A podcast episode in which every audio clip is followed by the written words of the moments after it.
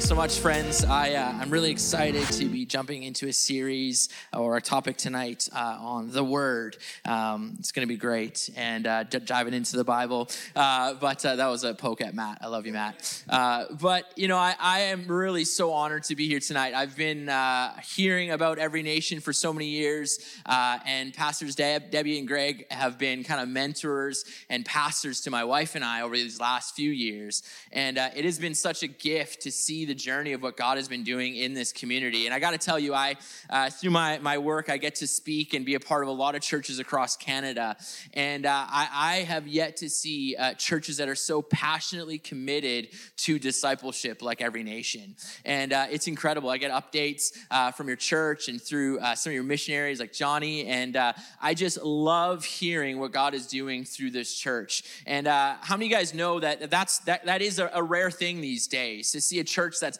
vibrant and living on mission and full of the Holy Spirit. And unfortunately, it seems like it's a rarity, but I'm just so stoked when I get to hear what God is doing in this community. So maybe you're new to Every Nation. Maybe you've been here for years. Uh, you're part of something special. I just love that language spiritual family, spiritual family.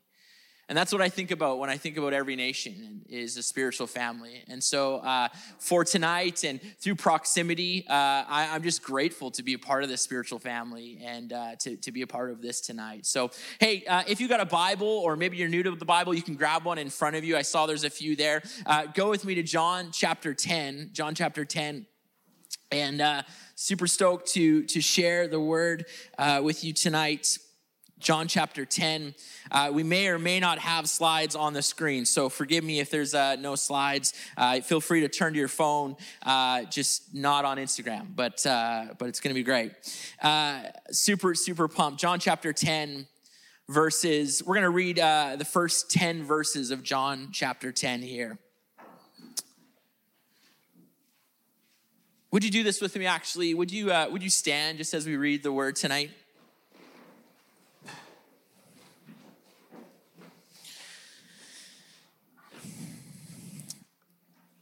This is Jesus, the red letters, saying here in John chapter 10 Truly, truly, I say to you, he who does not enter by the door into the fold of the sheep, but climbs up some other way, he is a thief and a robber. But he who enters by the door is a shepherd of the sheep. To him, the doorkeeper opens, and the sheep hear his voice. And he calls his own sheep by name, and he leads them out. And when he puts forth all his own, he goes ahead of them, and the sheep follow him because they know his voice. A stranger they simply will not follow, but will flee from him because they do not know the voice of strangers. This figure of speech Jesus spoke to them, but they did not understand what those things were which he had been saying to them. Verse 7 So Jesus said to them again, Truly, truly, I say to you, I am the door of the sheep, and all who came before me are thieves and robbers. But the sheep did not hear them. I am the door, and if anyone enters through me, he will be saved and will go in and out and find pasture. The big closing in verse 10 the thief comes only to steal and kill and destroy, but I came that they may have life and have it abundantly. This is the word of the Lord. Would you pray with me? Father, we thank you for your word that is alive and living and active. And God, we pray that this text would move somehow in some shape or form out of 2,000 years ago, out of a book, and go right into our hearts this evening. We pray for the living word to come and be amongst us tonight. And we just say, Come, Holy Spirit, speak to us this evening. And the church said, Amen. You may be seated. I remember hearing this verse as a kid growing up, and this idea of Jesus has come to give the full life, the best life. I love what Eugene Peterson, he says this. He says that I came so that they can have real and eternal life, more and better life than they ever dreamed of. That that here in the Gospel of John, we're reading that Jesus is saying there's a good shepherd who's speaking and leading and inviting us into a better way of being human. And I remember hearing these verses and thinking through my story as a follower of Jesus and just being a human and feeling so many times in my life like, honestly, is this the best life? Is following Jesus actually the better way? Is being a Jesus follower, is this invitation that Jesus has? I, don't know if I fully tasted it. You see, for many of us, we are always, whether we know it or not, searching for a full and meaningful life. I'll never forget in high school, I was absolutely convinced I would have the most fullest, the bestest, the greatest life this world had to offer if I could just get a girlfriend. Oh, my life would be complete. And then I got a girlfriend and I realized girls are amazingly complicated. if I could just graduate high school, right? Then life is gonna be incredible. If I could just get a job, then I'm gonna live the full life. And how many you know when you've got mo money, you've got what? Mo problems. For those of you over 20, you would know that's a weird saying. More money does not equal more happiness, it means more problems so often. And and as I've grown older, it's if I could just have this established career, you know, if I could just be seen as significant in my job, if I could just get a house. And how many you know a mortgage is just a golden noose, isn't it? It's not a nice thing. We want these things that we hope will bring us fulfillment. We desire all of these things that will bring the full life, but it just doesn't always feel like the full life. And the truth is is that society is always searching for meaning and purpose everywhere that they go. And every pathway that is promoted to us through some sort of marketing stream is about you creating your own idealized future, creating your perfect life. And there's mantras and leadership gurus out there that say, put the picture on your bathroom window of your Lamborghini and your mansion. And you've got to claim it and name it, baby, because that thing's going to be yours.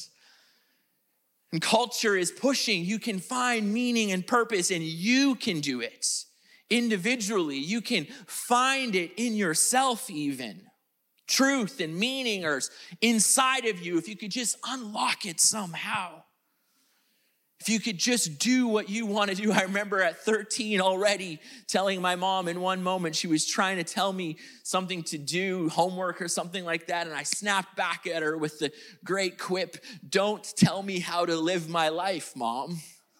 It went super well. She was really respectful and received that. And I have no scars from that moment. We see a massive increase of self help over these last 15, 20 years. I was scrolling on Instagram and someone told me how to live my best life in a 30 second TikTok video. I was like, You solved it. This is amazing. 30 seconds is all I needed. We've got three minute training videos on YouTube these days to tell you how to have a great life. It's amazing. I watched them. I got interrupted by a few commercials, um, but then once the video came, I just I felt like I was living my best life. It's amazing. And yet, the dark side of this is, is that we also have seen a massive rise of severe loneliness, depression, and isolation in the last 20, 30 years. Mother Teresa says that loneliness, said that loneliness is the leprosy of the modern world. Some studies will show that more people will die from loneliness than they will from obesity and smoking success, comfort, accolades, all of these things seem to not be adding up to a meaningful life. My wife and I recently, we've been talking about how we keep bumping into these people that seem to have everything together on the surface, but yet when you just scrape one inch, you begin to realize that, that they're not living the full life. And unfortunately, the same thing seems to be true sometimes when we look at the church. The church, so often through the ages, hasn't always looked like a vibrant, active, full life community. In my line of work, I found out that over the next 10 to 15 years, over 40 million teenagers are set to leave the church in the next handful of years. That over 40% of Gen Z and young adults are disinterested with the church that we've kind of made church and Jesus into being this kind of like nice guy, this boring, seemingly irrelevant person. And yet, on the flip side, young people today, more than ever, are passionate about changing the world. They want to get skin in the game. They want to do something. They storm the White House and fight for gun reform. They break down council chambers to fight for racial reconciliation. And here in Canada, people are fighting for equity, human rights, the proper treatment of Indigenous people. And then they come to a church and the way that we ask them to get involved and be and to serve is to come early and stack some chairs. Where's the full life that Jesus is talking about? Where's the vibrant faith that Jesus is inviting us into? For most of us, we only get glimpses and taste sometimes in this full life. Something is stopping us from entering into it. And maybe it's like some of us, we feel maybe unqualified to live the full life. There's been some stuff that's happened in our lives that disqualifies us because of things that we've done or things that have been done to us. Maybe it's, it's sin that I struggle with that's stopping me from the full life. Maybe I'm not old enough. Maybe I'm too old.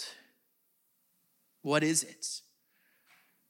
Friends, we need to understand and, and hopefully come to a place where we need to realize that we need a new way to be human that Jesus is experiencing, that we need to find a way to experience this real and eternal life, a more and better life than we've ever dreamed of. How do we get to this place? And I think this is an important question, friends, because the world out there isn't looking into Christianity for greater social clubs. The world isn't even looking into Christianity these days, wondering if Christianity is even true sometimes. I think that the world is actually looking at Christianity and wondering, does it actually work? Does it actually do what you say it's supposed to do to change your life? We say those things, don't we? That come follow Jesus, it will change your life. Come follow Jesus, it's the best thing ever. And friends, I think the world is moving away from a place wondering is Christianity and the resurrection, is it all true? I think those questions will still be there, but they're wondering, is it actually good for you? Is following Jesus good for you? But what if the full life was found not in us making a full life for ourselves, but rather joining something that is bigger than ourselves? What if the full life that Jesus is offering us tonight is about joining Jesus in his kingdom work around the earth? And that's what I want to unpack tonight. The full life found in knowing Jesus and joining his kingdom work around the world. You see, the first thing that I think we have to realize when it comes to the full life that Jesus has to offer is foundationally, we have to know that the full life is first found in knowing the Good Shepherd.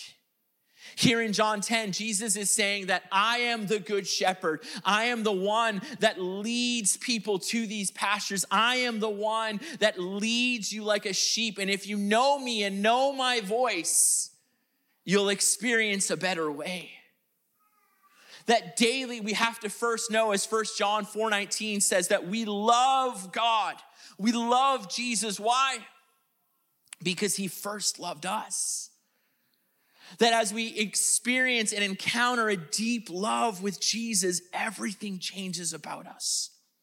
And this is good news, friends, for us that Jesus has come to establish a new kingdom to overcome sin, suffering, the devil, death, and bring about a new way of returning back to relationship with God.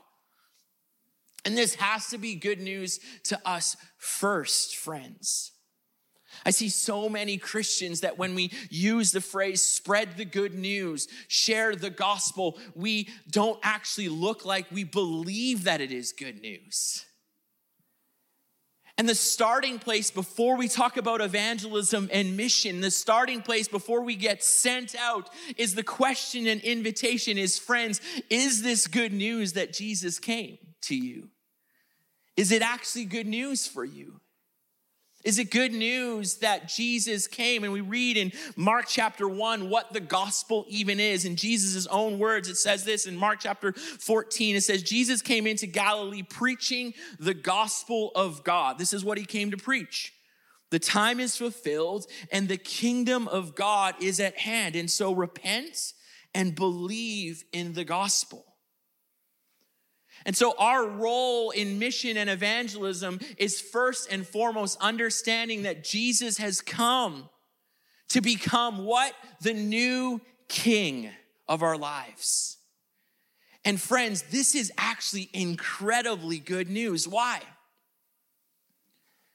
Because it's incredibly discouraging and depressing and painful to try and be the king of your own life. It's good news that Jesus came to be our Lord. It's good news that he came to be our King. It's also good news because Jesus came to save us from our sins and wipe away our shame, cleanse us and wash us, and to deal with sin and death once and for all. And so, friends, the starting place for us is we have to begin to ask the question Do I actually believe that the good news is good news for me? Do I believe that when I talk about Jesus and when I experience it, that it's actually good, that He's changing my life from the inside out? That, that do I remind myself it says in Hebrews that whenever you begin to forget, whenever you begin to wonder, whenever you begin to forget the good things that God has done, just remember that Christ has died, that he took on your sin and your shame and he bore it on the cross once and for all. Friends, this is such good news for us. One person agrees, praise God. But I mean it, friends. We can't begin to embark on tasting the good life unless we have fully believed in the depths of our heart and have been saved and have an encounter with the love of Christ who's washed me clean. I've had that. I've had shame. I've had pain. I've had things that I've done and stuff that's been done to me. But I met Jesus, and He wiped it all away. And He became the boss of my life. And it's been the best thing that's ever happened to me. This is good news for us. Philip Yancey tells this story of a missions trip to Nepal where he visits a leprosy victim hospital. And in this place, he comes to this place called Green Acres Hospital. And it's a place where victims of leprosy, leprosy is this like skin eating disease that gnaws away at all of your body.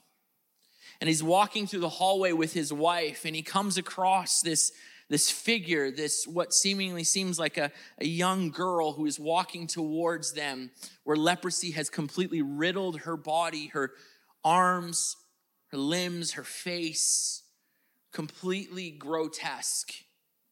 And in that moment, this girl comes up to them and begins to greet them. And his wife, having more compassion than him, he says, kneels down and begins to connect with her. And at that moment, a nurse comes by and says, Oh, you seem to have met Damara. She's one of our regular patients who comes constantly in to sing hymns in the chapel. And as she's saying that, Philip hears an old familiar tune. But Damara and his wife are humming the tune that he's heard for so many years. Amazing grace. I once was lost, but I've now been found. And he writes this that close to my desk, I hold a photo that whenever I feel polluted by the beauty obsessed culture I live in, the culture in which people pay exorbitant sums to shorten their noses or plump up their breasts to achieve some impossible form of beauty, while 9,000 people die each day of AIDS for lack of treatment. Hospitals like Green Acres scrape by on charity crumbs. I pull out that old photo and I see two beautiful women. My wife wearing a brightly colored Nepali outfit she bought the day before and holding in her arms an old chrome that would flunk any beauty test ever devised except the one that matters most the light of God filling a hollow shell with the spirit of his love.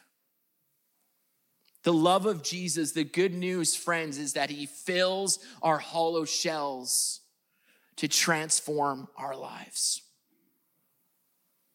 And so, what do we do about this? Well, I believe that the full life is found in us realizing the gospel and then beginning to join God in seeing the realities of heaven come on earth. Jesus teaches us to pray that the kingdom, that the things of heaven would be made true here on earth, that the realities of heaven, that what goes on in heaven would be accessible, would be achievable, would be tasted and seen, not one day, but the prayer says, Our Father who art in heaven, hallowed be your name. May your kingdom come on earth as it is in heaven. Now let it be done, God. Let your realities of heaven be done now. And so, what are the realities of heaven? We know that in Revelation chapter 21, it says, And I heard from a loud voice the throne saying, Behold, the tabernacle of God is among men, and he will dwell among them, and they shall be his people, and God himself will be among his people. And check this out He'll wipe away every tear from their eyes. There'll no longer be any death, no longer be any mourning or crying or pain. The first things have passed away. Behold, I am making all things new. The realities of heaven, Jesus is teaching us that when we see tears wiped away, when we see pain removed from people's lives, that's what Jesus is inviting us to achieve and experience here on earth. Friends, this is the full life. And Jesus modeled this, didn't he? Jesus goes for three years and begins to uh, replicate the realities of heaven by healing the blind, by raising the dead, by multiplying food, by walking on water, living what looks to be a pretty full and abundant life. And here's the catch though, friends, is many of us look at the life of Jesus and we think, ooh, ah, wow, Jesus did all these things because he was God. Correct and incorrect. What do I mean? Jesus lived the full and abundant life not because of his divinity, but because of the power of the Holy Spirit in his life. We read in the New Testament that Jesus actually denied his divinity. But there's something powerful that happens that we read in Matthew chapter 3 at Jesus' baptism. It says that as Jesus came up out of the water, the heavens were opened and he saw the Spirit of God descending like a dove and settling on him. And a voice from heaven said, This is my dearly loved Son who brings me great joy. Jesus does all of his miracles not because of his divinity, but because of the power of the Holy Spirit in his life. And this is important because Jesus is not just our Savior, He's our model. Jesus doesn't just save us from our sins. He tells us that these things that I am doing, you can do also. How? because of the filling of the Holy Spirit. And friends, the full life, the abundant life that Jesus has to offer is available to you and then some. Jesus goes on to say that all of these miracles, all of these incredible things and these stories that you read about, I mean, there's this one crazy story where Jesus is walking down the street with some of his homies, and there's a funeral procession of a young boy who is dead. Like we're talking deader than dead. They're doing the procession. He's so dead that he's more dead than dead. And Jesus says, No. Spirit of Christ, Spirit of the Lord is on me to raise the dead. And he prays, and this young boy gets up. You've been living a boring life. Why don't you start walking in some funeral processions? I'm not making this up up, friends, but Jesus is inviting us to live this life too. And I've tasted and seen, and I don't have enough time to tell you all the stories, but one story that does come to mind is a group of students in southern Alberta where the Lord knows that it's really hard to work in those cold places, isn't it? Small town called Pincher Creek, a group of students had the audacity to believe that the same spirit that raised Christ from the dead would be inside of them. And these students set up a prayer basement for some friends of theirs. They're going through an alpha and they decided, well, we read that in the scripture that the same things that Jesus did, that, that I can also maybe just do these things, the audacity. Teenagers, they just don't have a filter. They just think they can do anything. It's just ridiculous. And they set up this basement and they begin to pray one by one for some friends, no pastors, no spirit keys in the back. And one of the students they prayed for had a knee injury, 13 years old, and they laid hands on him because they read that in Acts, that's what Peter and the early church did. They laid hands on his knee, and then they moved on and began to pray for some other students. And then all of a sudden, out of the corner of their ears, they hear, No way, no way. They look over and they're so excited. They begin to run over to the students and they're like, What is it? What is it? Did Jesus heal your knee? And he's like, No, no, it's, it's not my knee. It's not my knee. And in that moment, the student begins to unravel his sleeves, begins to expose his arms, which had years of self harm scars, instantly being healed right before their eyes. The audacity of some students to think that they could do the things that Jesus did. And to this day, this was six years ago, I get phone call after phone call from those young grade 12 students who are now actively involved in changing the world and seeing the kingdom come everywhere they go. They are living the full life, friends. And so you see, friends, that we have the ability to live the full life, to join Jesus in the renewal of all things, to not wait for heaven to come one day, but to experience heaven here on earth. And the question that I would have to you today is do you want to live the full life? Do you want to hear the voice of the Good Shepherd who's inviting you in to the fullest, most abundant, greatest, meaningful, purposeful life? And so, how do we go about doing that? How do we take a step into, the, into this? What does the plunge look like?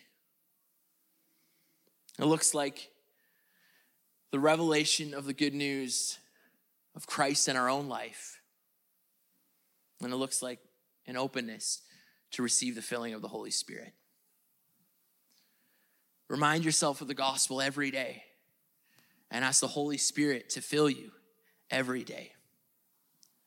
And then it looks like simply just saying yes. My wife and I have this little tradition we do sometimes when we have a bit of courage. We're trying this stuff too. When we're at a restaurant and a server is serving us as they bring their food and you know that awkward moment as christians where you kind of bow your head with one eye open to pray and the server's coming it's kind of awkward they got the food. We've all been there i get it. But we just ask the simple question if god could do a miracle in your life usually we say hey we're, we're christians we're about to pray for our food so that this mcdonald's doesn't give us a heart attack. Um, but but we're going to pray and and and if god was real and he could do a miracle in your life what what would that be? And almost 10 out of 10 times, friends, somebody will have a response to that. And you can just see the countenance change in their life. I'm going through a divorce. I need more money. I'm afraid of my dad. My kids are a disaster. I'm riddled with anxiety. Take your pick. And in that moment, I don't know what, what we believe and how it all works, but, but or if it's just the smell of the gravy and the fries, but there's something so sweet about this moment, and it kind of almost feels like heaven comes on earth in that moment. And all that we're doing, friends, is hanging out at Ricky's. And that's why I close with this scripture here. In the message, Romans 12, Eugene Peterson, through the words of Paul, says this. So here's what I want you to do God helping you. Just take your everyday, your ordinary life, you're sleeping, you're eating, you're going to work, you're walking around life, and place it before God as an offering. Because embracing what God does for you is the best thing you can do for Him. Would you bow your heads and close your eyes with me tonight?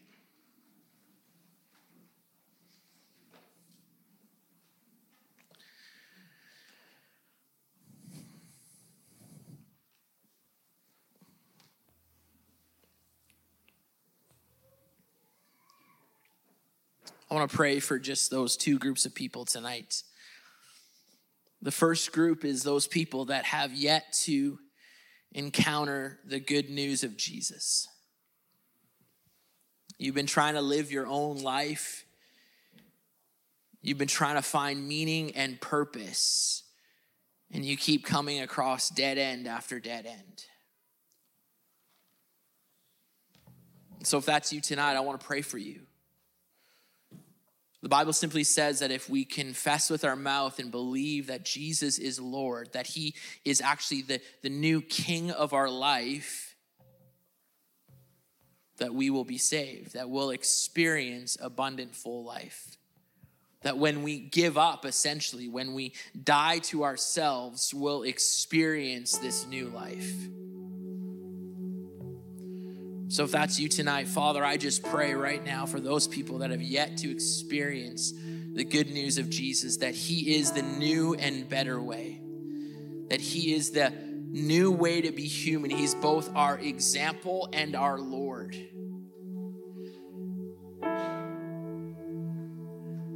If that's you tonight, would you just in your own words just just confess? This just means to turn turn back to God. Jesus, I've been trying to live my own way. Would you come and lead me? Would you come into my heart?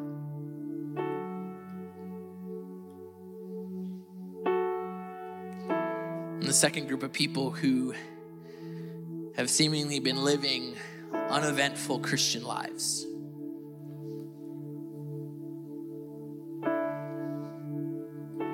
I want to pray that you be filled with the Holy Spirit tonight. So if you feel comfortable, like you're receiving a gift, would you just stretch out your hands and join me? We read all throughout Acts that there's a filling of the Holy Spirit that both reminds us of the gospel, reminds us that we're adopted sons and daughters, and it fills us with a very real power. Something that is not of us. It's the same power we read that raised Christ from the dead. And so tonight, Holy Spirit, we just say, Come, Holy Spirit. Would you say that with me? Come, Holy Spirit.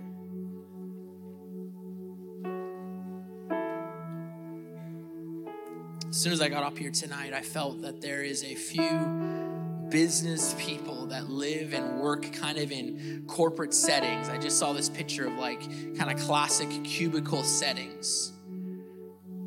And especially over these last couple weeks, a few of you have just sensed a tug so significant to get activated in that setting. But you've been riddled with fear.